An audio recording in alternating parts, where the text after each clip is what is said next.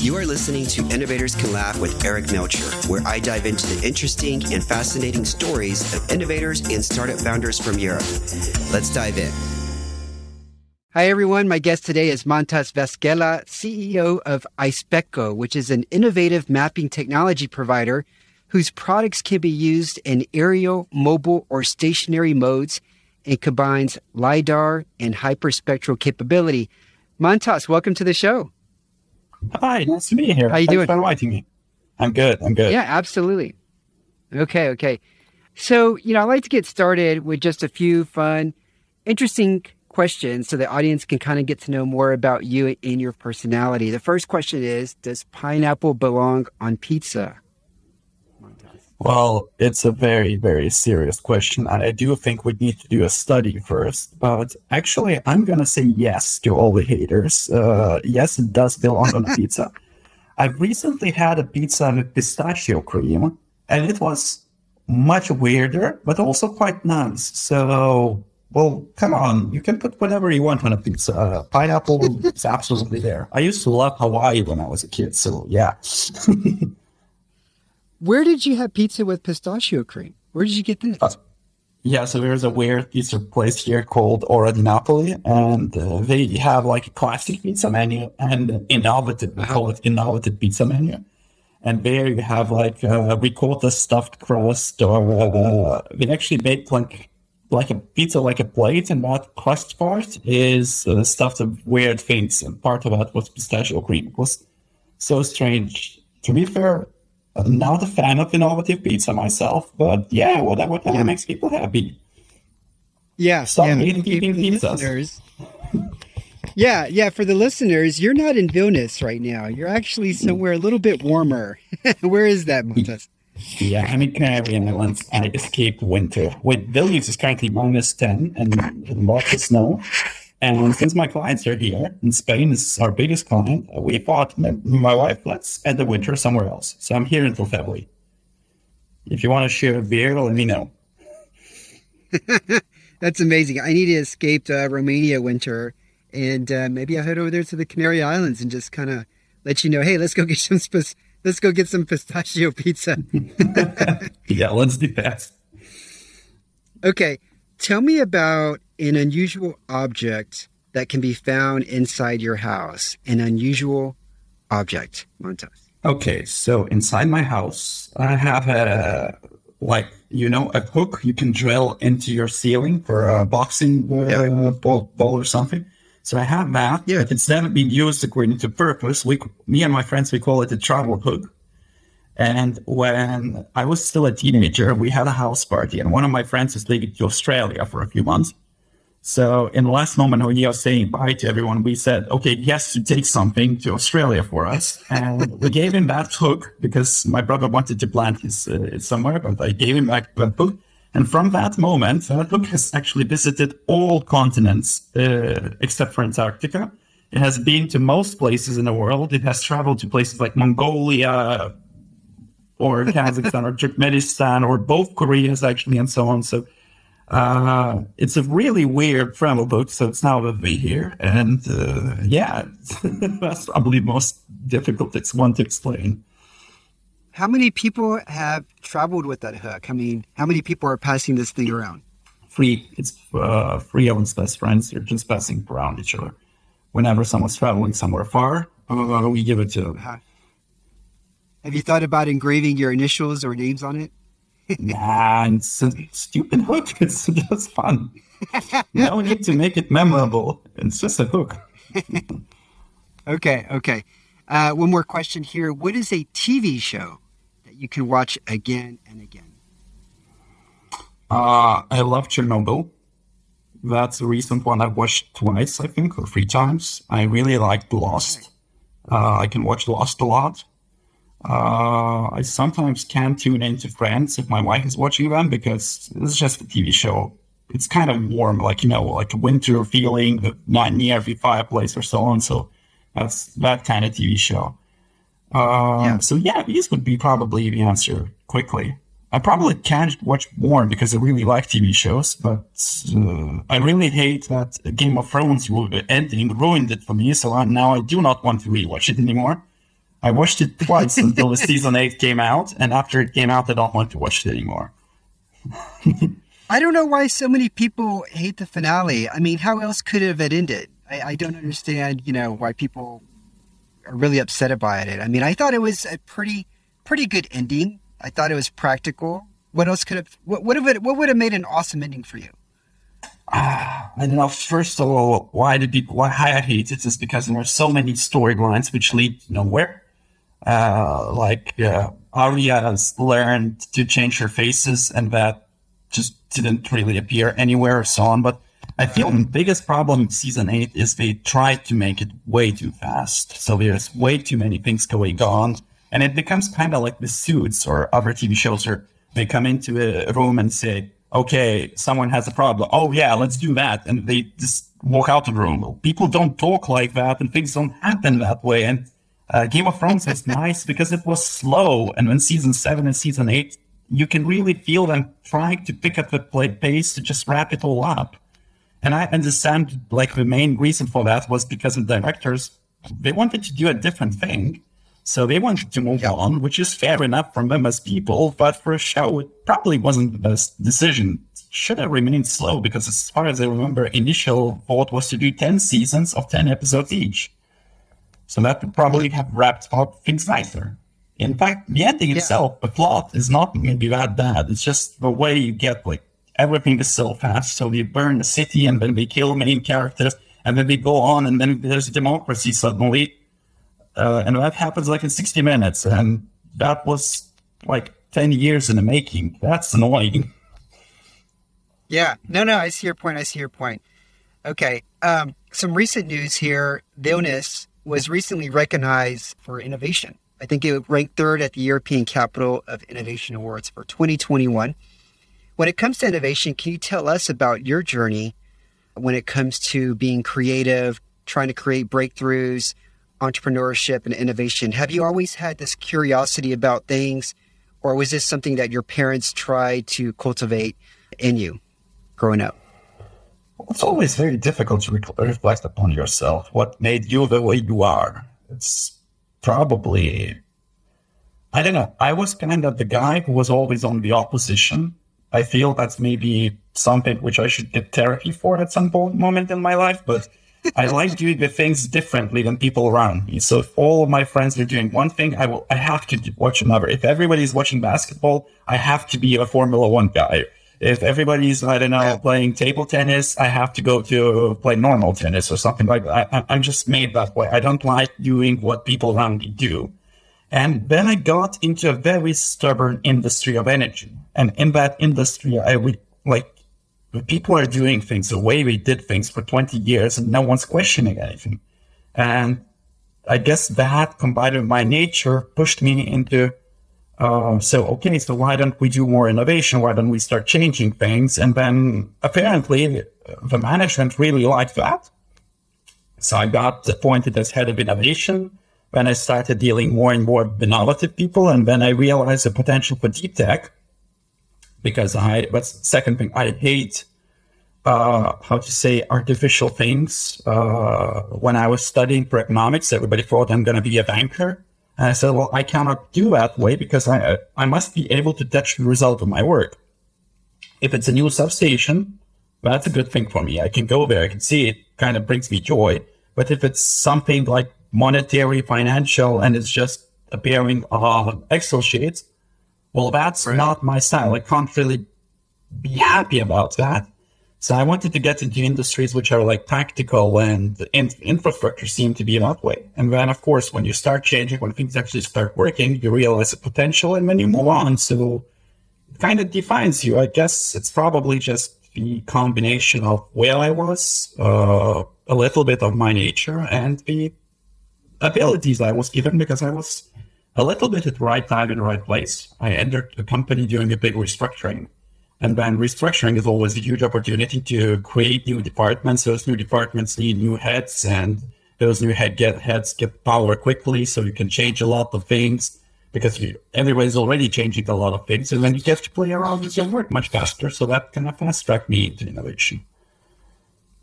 Yep. No, this is probably a rubbish answer. In terms of, uh, No, no, no. It's good. Good answer. Now, when when when you were back in the energy industry and you were talking about you realized the potential for deep tech, and you started hitting the innovation department, was there a certain moment when you realized the potential for aerial and mapping technology?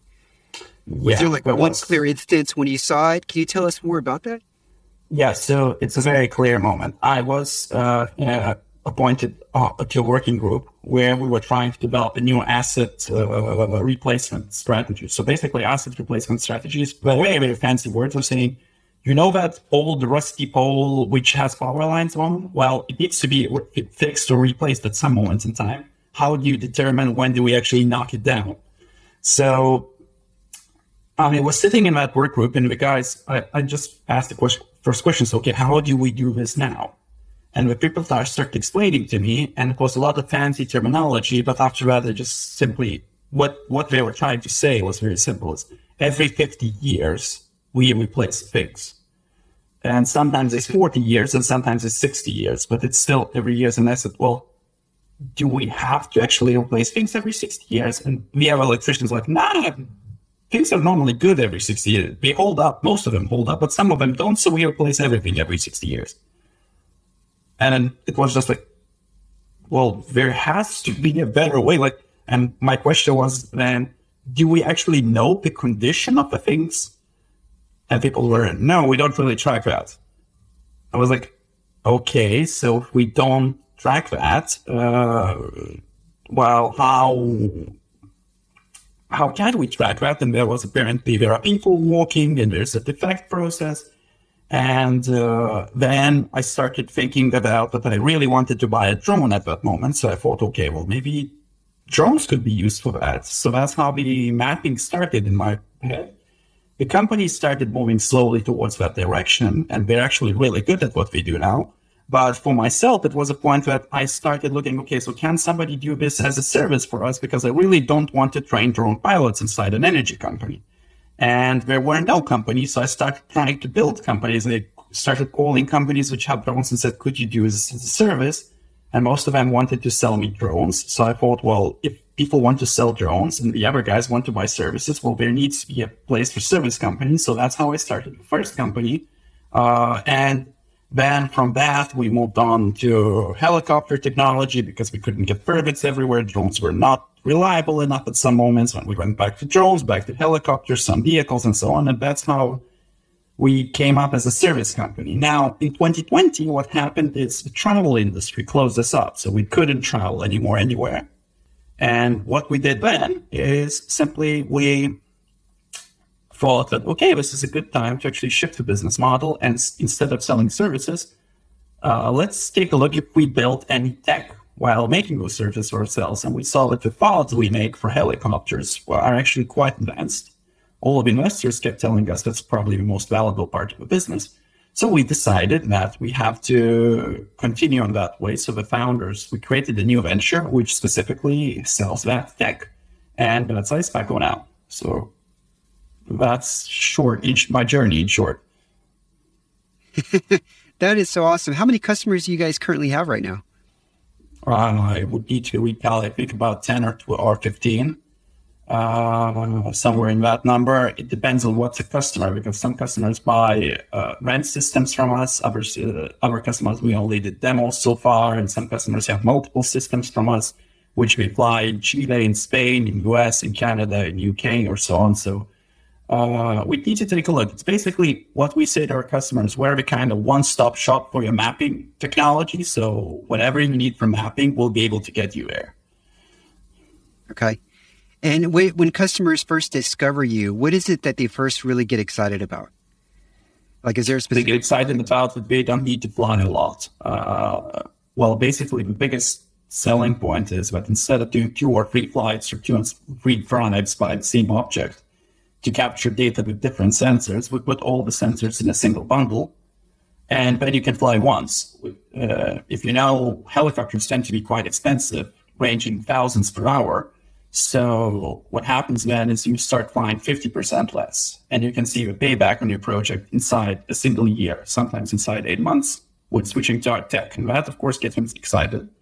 Then obviously they realize that nothing works and we're a startup and uh, all of that was uh, not exactly how they imagined because we tend to they tend to get their hopes up way too high. But in the end, we still calculate that they got like not 50, but 35 or 40 percent of tech uh, savings, and uh, normally then they return to us with more business. So we fall in love with our promise when we realize maybe it's not so simple, but then once it starts working, it actually becomes so simple, and then we buy more. Okay. Well, let's take Spain for an example. Like the projects that you have in Spain, what's the percentage of the project that's being done with the drone versus a helicopter? Or is it entirely just depend, dependent on the, the terrain? It would be around, for energy monitoring in Spain, it would be around 95 or maybe 98% helicopters and around 1 or 2% of drones. And that would actually be the story in most places. There are very innovative places like Estonia, where we do most of monitoring okay. with drones. But there are also very, very old fashioned places like Germany, where most of things are done by helicopters, and usually double engine helicopters for that. So uh, it just depends. For us, it actually doesn't matter that much. And like in US or Brazil, they like driving. So we make the same sensor packages where we can drive less uh, for in Spain we fly. So in Spain we fly helicopters, but in Chile we fly airplanes, for instance. So we make systems for both. Okay. And yeah, and are you able? Are, are you yourself able to fly a helicopter? I'm just curious. No, I, I've, I've pulled the yoke for a little bit, uh, but uh, no, I cannot. But my co-founder, he's a uh, he's learning to be a private pilot uh, because he got so interested in aviation when we started working on this that we he actually decided to get the license. But I, have been in helicopter for maybe 10 hours or 15. I, I like to join in my crews once in a while and actually understand what's going on on a client. What can, because uh, you can never get a full picture how a product works without actually sitting in a helicopter and, uh, and listening to operators swear, like, what is this freaking interface. Why is this button here? And so on. If you don't hear that, you're not going to make it better. Like all products right. suck in some, some aspects, and you have to be there on the ground to actually understand where you suck and how do you make it better so you suck less. Because it keeps uh, very, very true. Yeah, that's the key to success. The key to success is not being perfect. The key to success is sucking less than industry standard, and that's it. Because most of things we don't work no, no, very, very true. I tell people like, hey, listen, I, I am a mediocre podcast host, right? I know that. I acknowledge that. How can I get better? and that's exactly. people they give me their honest feedback on that. okay, having exactly. been the CEO of two having been the CEO of two companies, what's the most valuable lesson that you've learned so far, Mantas? Uh, get friends. CEO. Uh, the most important lesson is to have friends is to have people who are not only working for you, but also with you. If you don't have that, if you have a very good chain of command, if you have very good management team and so on, it gets insanely lonely and very, very frustrating because what, what happens is you become that middle ground between the shareholders pushing for returns and the team pushing for maybe innovation, maybe excitement, maybe better conditions and so on. And you get alone there. Uh, that's the biggest difference between my first venture and my second venture is I am actually now a co-founder and our team owns a significant percent of shares as well. So that when things go south, and they always do sometimes, you have, uh, you have a team. You can say, look, guys, let's not pay ourselves salary for one month so we can finish that project and then get maybe more money later on. And that, and when people are together, they're actually together. So that's the most important thing. If you're a CEO, uh, do not only have subordinates, have a team and have actual friends who will hold you back and who will tell you to go F yourself if you're doing something stupid. Uh, because uh, it, it's way too easy for people to say, oh, he's a CEO, it's his responsibility. But when you actually have friends and they care about you, they say, well, Mantas, you're doing a stupid thing. I know it's your responsibility. We know it's your call, but it's stupid and it's not going to work. And it kind of makes you look second time chickens. Okay. Okay. Uh, what's the favorite thing about what you do about being the CEO? It sounds like maybe this is this is it. I mean, having the friends on you know on the same team, uh, being there for each uh, other. But is there something else? Maybe not being a CEO, but for this company, the most exciting thing is actually being at the forefront of innovation sometimes. We had cases where huge international companies from which we buy products call us up and say, look, you're using our board and you mentioned this statistic. How did you get our hardware to perform that well? Uh, how are you solving this problem? Because we have more customers with the same problem and we don't know how to solve it. Uh, so being at the moment when like uh, you're speaking to guys like LiDAR manufacturers, G- GPS, GNS manufacturers who, who are in billions in revenue, and they call right. you and they you ask you for advice. Well, that's really something that then you realize that, yeah, we come from a small place called Lithuania, and now we're here, let's say, in some fancy conference in Barcelona, and people are asking us how we solve this thing and we solved it in a shitty garage, maybe not so nice looking, but we really wanted to solve a problem and we did. So, and then seeing the world acknowledge that is really something I adore. Uh, being a CEO, I see that as just as a title. It doesn't matter uh, because I'm an administrator and salesman. My co-founder, he's a tech, tech guy and he makes things. Uh, we have also business developer, we have marketers and so on to be fair, anybody asks me like, do you want to be a CEO or would you prefer to stick to maybe business development? I would probably stick to business development because there's so much admin and things you don't really want to take care of for that it's not something uh, I like to do, but it's something I actually do good. So that's why in my team, I'm currently in this position. But the position itself is, well, it's just a title. You could put anything on your CV. No one's ever going to check anyway. Uh, so and it's probably what you do actually in the company and how the company operates is what brings me pleasure. Okay. Are you going to be going to? I think it's called Drone Week in Amsterdam. That they they, they no. big conference that they have every year. No, not for twenty. No, I don't go. The thing is, I would go to that kind of place to buy things, and I don't need to buy things now. Uh, we go to places like International LiDAR Mapping Forum or uh, um, Intergeo to sell things. And uh, that's where we actually meet the clients of ours. Uh, since we don't make drones and we don't care what our clients fly, uh, that's not kind of a place to go. But I didn't go to drone expos or helicopter expos sometimes because my some of my clients go there. So it's usually a good place to meet. But this particular one, no, that's not something I, would go for. And actually, okay, last question. Yeah, post COVID, I've been to a few conferences and they're underwhelming to say the least. There are so, so much less people and so much less things happening, but it's actually not so worth it. Go ahead. Sorry. Yeah. No, I haven't been to an in person uh, conference since COVID kicked off, but I, I, imagine, yeah, they're just, they're just really underwhelming uh, compared to pre COVID days. Last question for you, Mantas. Um, can you share your top one or two book recommendations? Uh, when it just comes to not just business, but maybe just life in general for the audience? Well, one thing, I don't read business books. I uh, read the journals and like Harvard Business Review or things because I find them to be much more up to date. Uh, but for books, uh, I really, really like The Godfather. I find it way better than a book, uh, than a movie.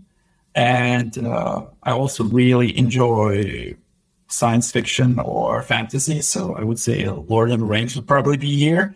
And I read when I read, I don't read that much to be fair. Uh, I don't know why, but just never stick to me this much. I do play more computer games which have more story, but I don't really read that much. But for books, I would say maybe Dune would also be a good recommendation. So I would recommend sometimes reading fantasy because it kind of gets you away from uh, the rules of the world and it gets you into a more interesting place and that kind of keeps your mind going. Yeah. All right. All right. Mantas, thank you so much for being on the show. For everybody tuning in, I will uh, chat with you next week. This is Eric from Innovators Can Laugh. Goodbye, everyone. Thank you. Bye. Listening to the show. If you enjoyed it, I'd really appreciate it if you could give us a review and star rating. Also, don't forget to sign up for the ICO newsletter at innovatorscanlaugh.com where you can get the bio and details of each guest. Thanks.